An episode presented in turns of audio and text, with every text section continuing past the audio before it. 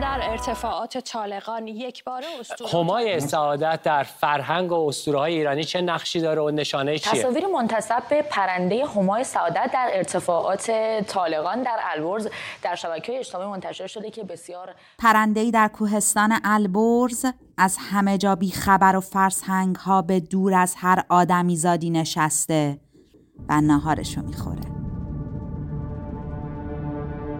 بی خبر از این که یه ملت دارن قربون صدقش میرن که تو همای سعادت مایی و قراره به روزگار مصیبتبار ما سعادت بیاری.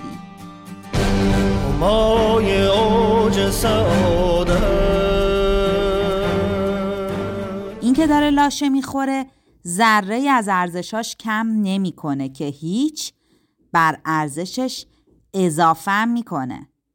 به استاد سخن سعدی استناد میکنن که او را اشرف همه مرغان دونسته و گفته استخوان خورد و جانور نیازارد. چی از این بهتر که در روزگاری که فغان جانداران از آزردگی به حواس یکی پیدا شده که با اینکه ریشم داره آزارش به جانداران نمیرسه.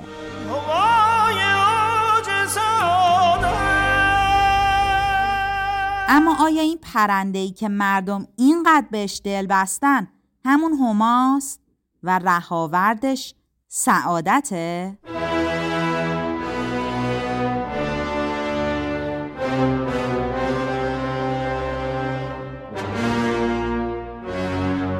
هستی پودفروش هم با پادکست گنجنامه از سری پادکست های رادیو فردا. وعده داده بودم این هفته هم مثل هفته گذشته بریم دنبال پول، ولی از اونجایی که این روزا همای سعادت خیلی سر و صدا را انداخته ترجیح دادیم سعادت رو جایی غیر از پول جستجو کنیم و بریم نیویورک.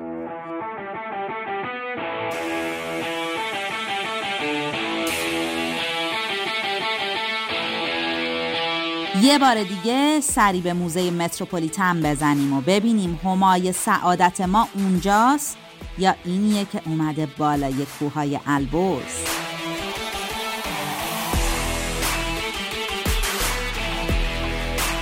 عقاب نماد بلند پروازی و قدرته. هیچ جانوری به اندازه عقاب نشان ملت‌ها و دولت‌ها نشده. ایرانی‌ها البته به جای عقاب که تو سرزمینشون کم هم نبوده رفتن سراغ پرنده‌های افسانه‌ای مثل سیمرغ و هما، ولی ما در جستجوی همای افسانه‌ای میریم سراغ یکی از همین سرزمین‌هایی که نشانش عقابه، به ینگ دنیا. به موزه متروپولیتن نیویورک که در زمینی ساخته شده که زمان یه قبیله سرخپوست توش اسکان داده شده بودن. سرخپوست‌هایی که پر عقاب رو به نشانه صداقت در گفتار به سرشون بست می‌کردن. هما در یکی از ویترین‌های موزه متروپولیتن بال و پر بسته محبوسه.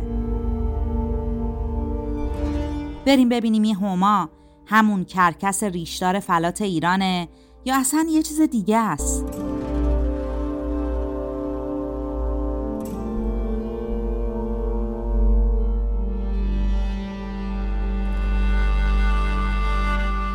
شیء تاریخی که در موزه متروپولیتن دنبالشیم طلایی رنگه. بالاش در دو جهت مخالف و پشت به هم دو سر شیرداله، یعنی جانداری با سر شیر و بدن عقاب. اندازش 136 میلیمتر در 98 میلیمتره.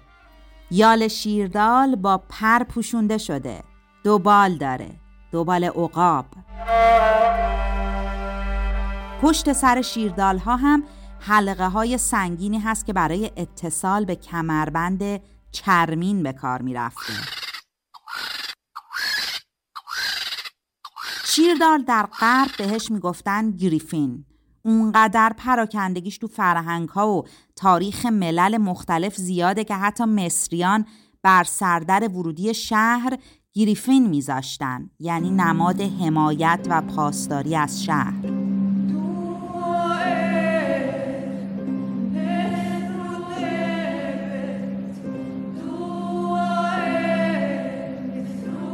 شناخته شده ترین تصویری که از همای افسانه‌ای داریم نشان هواپیمایی ملی ایرانه که از پیکره‌ای در تخت جمشید گرفته شده. ولی این پرنده‌ای که چند روز دل مردم ایران رو برده نه شباهتی به نشان هواپیمایی ملی ایران داره، نه اون پیکره‌ای که توی تخت جمشید پیدا شده. پرنده‌ای که تصویرش در فضای مجازی منتشر شده کرکس ریش داره. حالا ما می‌خوایم ببینیم آیا همای سعادت افسانه‌ای همین کرکس ریش داره یا اونیه که از تخت جمشید پیدا کردن و شباهتی به کرکس ریشدار نداره؟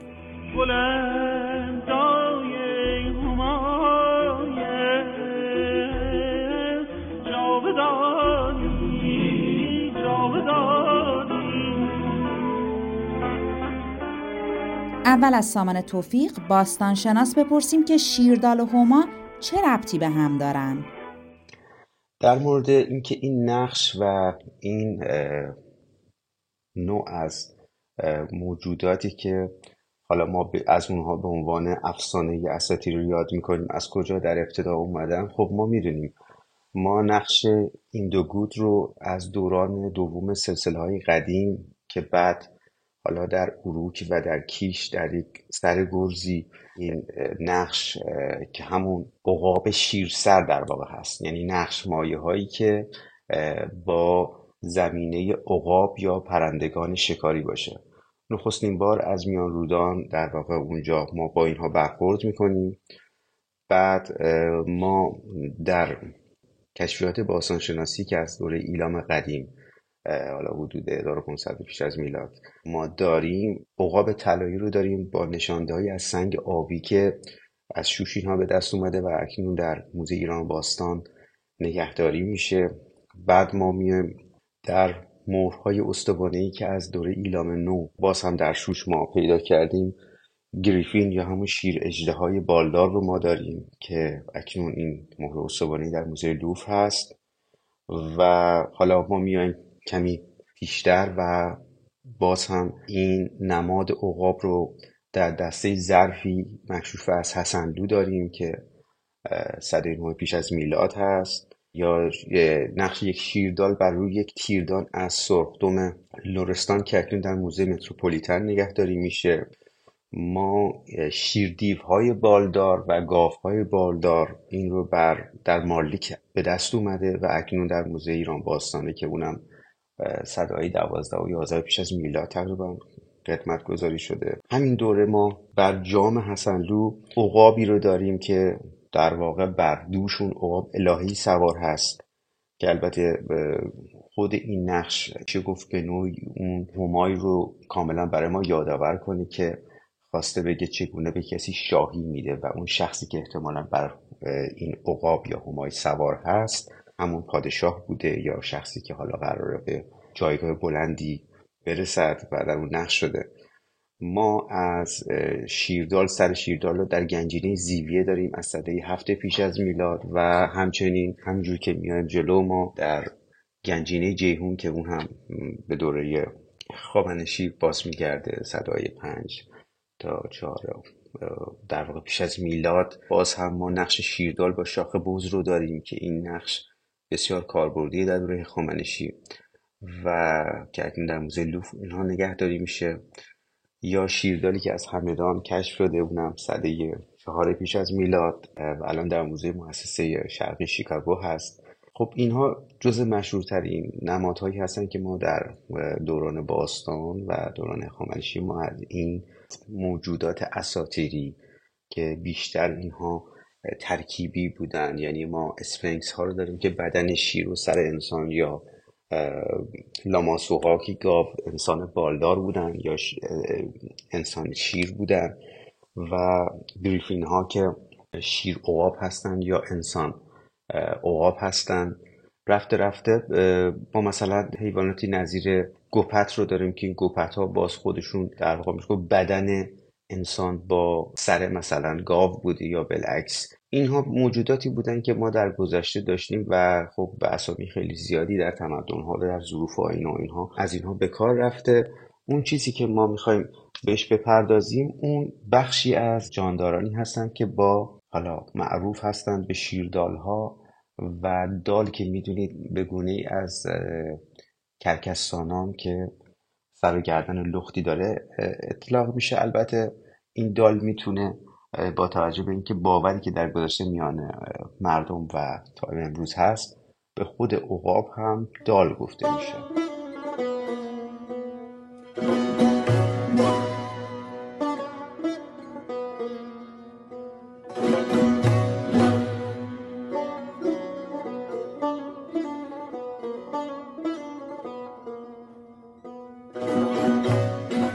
درباره شیردال قبلا یه پادکست مستقل در گنجنامه داشتم با عنوان بازوبند شیردال در موزه بریتانیا.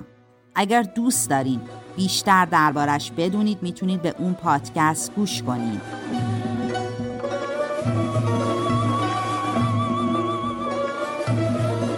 سامان توفیق توضیح میده که چرا این پرنده‌ای که در البرز دیده شده هیچ ربطی به همای اسطوره‌ای ایران نداره و اصلاً همای اسطوره‌ای ایران ربطی به شیردال نداره. اما در مورد پرنده هما که در متون باستانی ما مانند اوستا از اون و ویژگی‌هاش یاد شده با نام همایا و اینکه می‌دونیم هم گیاه استپند و مقدسی در میان زرتشتیان بوده و در اوستا به اون اشاره شده و شاید اینها هم ریشه با هم باشند و واژه همایون هم به معنی نیکبخت و سعادتمند از همین واژه همای و هم گرفته شده باشه. چیزی که مشخص هست ما در اوستا در بهرامیشت با بزرگ شهپر و مرغکان مرغ برمیخوریم که صفاتی است که برای مرغ وارغن یا وارغ نه آورده شده که خب این مرغ اگر کسی استخوان یا پری از این مرغ رو با خودش داشته باشه شکست ناپذیر خواهد بود و این مرغ بزرگواری و فر بسیاری داره و به افراد خواهد بخشید. در میان پرندگان تندترین بلند پروازترین و سبک پروازترین هست و همچنین اومده که زمانی که فر از جمشید جدا میشه در کالبد این مرغ میره و حالا به نوعی میشه گفتش که این مرغ میتونه برای ما با توجه به صفاتی که داره از این مرغ یاد میشه همون همایی باشه که سعادت میاره و دارای فر ایزدی است و ما میدانیم که این صفاتی که از این مرغ گفته و اینکه این پرنده جز تیز پروازترین و بلند پروازترین پرنده‌ای هست که در میان پرندگان ما میشناسیم میشه گفت اینکه این پرنده احتمالاً با شاهین یا عقاب باید برابری بکنه یا حداقل در راستای همونها مانند شهباز یا ترلان باشه که بتونه این صفات در واقع بر اون بنشیند و طبیعتاً نمیتونن از راسته کرکسانان باشه. ضمن این که بارها فردوسی در شاهنامه خودش از درفش همای پیکر در واقع ایرانیان یاد کرده و این نشون میده که این درفش احتمالاً همان درفش هخامنشیان هست که ما بر اون نقش یک پرنده در واقع شکاری از راسته شاهین سانان رو که در واقع همون عقاب زرین لوای ایرانیان هست رو ما میبینیم و حتی یه جایی اشاره میکنه میگه یکی سینه شیر باشدش جای یکی کرکس و دیگری را همای نهاده ز هر چیز گنجی به جای فکنده بر او سایه پر همای.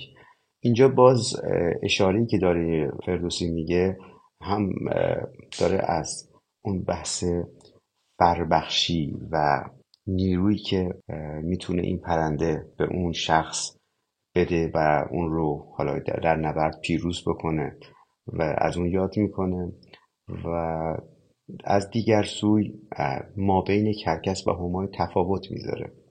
خب این نقشایی که ما از همای داریم چه بر پرچم ایران یا درفش کاویانی یا درفش دوره هخامنشی و بعد اشکانی و ساسانی و بعد این همایی میاد در قالب ادبیات حالا میشه گفت بعدی که ما در دوران پس از اسلام و سده‌های میانه داریم از قالب یک حیوان شکاری و تیزپرواز تبدیل میشه به یک پرنده‌ای که استخوان میخورد و رژیم غذایش از استخوان هست و خب تعابیری برای شکل میگیره که این پرنده همین کرکس ریشدار امروزین هست.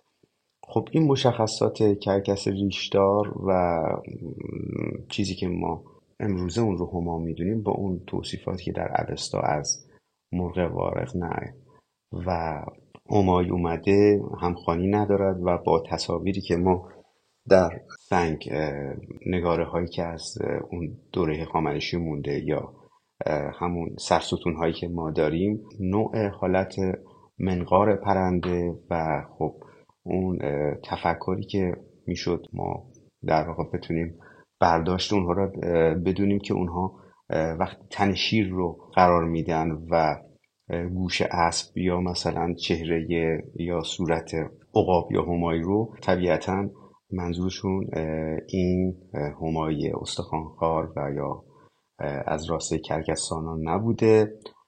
ضمن این که کرکس از جمله جاندارانی بوده که در ادبیات زرتشتی و خب قدیم تا حتی به امروز نماد خرفستران و میشه گفت موجودات زیانکاری بوده که معمولاً توسط پادشاهان و یا قهرمانان ما، پهلوانان ما مغلوب می شده و از بین می رفت. در برآیند سخن میخوام بگم که این آنچه که ما امروزون رو به نام هما میشناسیم یا هما میشناسیم و کرکس استخوانخوار و کرکس ریشدار هست در جهان با نام علمی شناخته میشه و به باور من با همه زیبایی و میشه گفت احترامی که من خودم برای این پرنده و قائل هستم، من فکر میکنم این با اون همای سعادت که مد نظر ما ایرانیان بوده و فر شاهی داشته و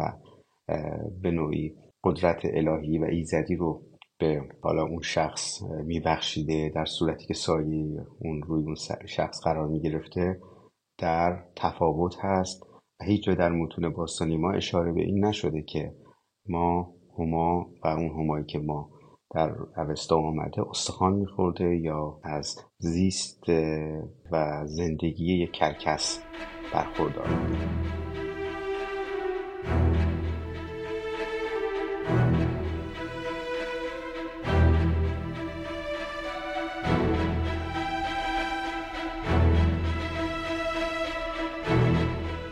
شواهد زیادی در متون کهن فارسی هست که نشون میده هما کرکس نیست. یکی از نمونه‌های متأخرش بیتی از صائب تبریزیه، کمتر از 400 سال پیش. ز چرخ پس فطرت مردمی جستن به آن ماند، که خواهی آوری از بیضه کرکس هما بیرون. آرش حبیبی آزاد عضو کمیته ثبت پرندگان ایران توضیح میده که گذاشتن نام هما روی کرکس در همین دوره معاصر اتفاق افتاده. در مورد نامگذاری پرندگان اولین تلاش‌ها تو سال 1137 توسط آقای جرویس رید انجام شد که بعد منجر شد به چاپ کتاب پرندگان ایران سال 1954 زیر نظر آقای اسکندر فیروز توسط سازمان حفاظت محیط زیست. اونجا نام 490 گونه از پرندگان آورده شده. تا قبل اینکه این اسامی به فارسی فهرست بندی نشده بود و علمی نبوده، ولی بعد از اون دیگه تقریبا میشه گفت ما اسامی پرندگانو داشتیم. قبل اون یه اسم میتونسته به چندین گونه اطلاق بشه. مثلا ما تو ایران 12 گونه عقاب داریم. اینا خیلی نزد مردم تفاوتی ندارن، همشونو میگن عقاب. ولی الان ما برای 560 گونه از پرندگان ایران اسم فارسی داریم. در مورد هما قضیه کاملا فرق میکنه. ما یه شواهدی تو ادبیات و متون کهنمون داریم که نشون میده مردم نه تنها هما رو کاملا میشناختن بلکه به رفتارش هم آشنا بودن. مثلا تو گلستان سعدی این بیت بوده که حتما شنیدید: همایی بر سر مرغان از آن شرف دارد که استخوان خورد و جانور نیازارد. خب مردم میدونستن که هما غذاش استخونه. تو پرندگان شکاری فقط همین گونه هماست که استخوم میخوره.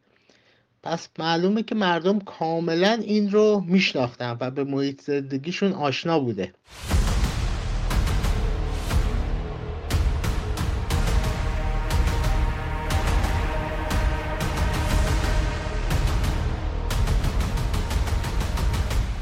همون سال 54 هم که کتاب پرندگان ایران بیرون اومد، در رسانه ها اعتراض شد که چرا اسم یه لاشخور رو گذاشتن هما. اسماعیل کهرم، فعال محیط زیست، در گفتگویی با روزنامه همشهری که سه‌شنبه گذشته منتشر شد، گفته که اسکندر فیروز وظیفه پاسخ به مطبوعات رو به اون محول کرده و او هم استنادش برای این نامگذاری همون بیت سعدی بوده که گفته هما استخون میخوره و جانور نمیازاره.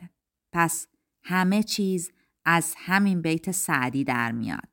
نتیجهش هم این شده که امروز مردم دارن قربون صدقه یک کرکس میرن و بهش چشم امید دوختن که براشون پیام‌آور سعادت باشه.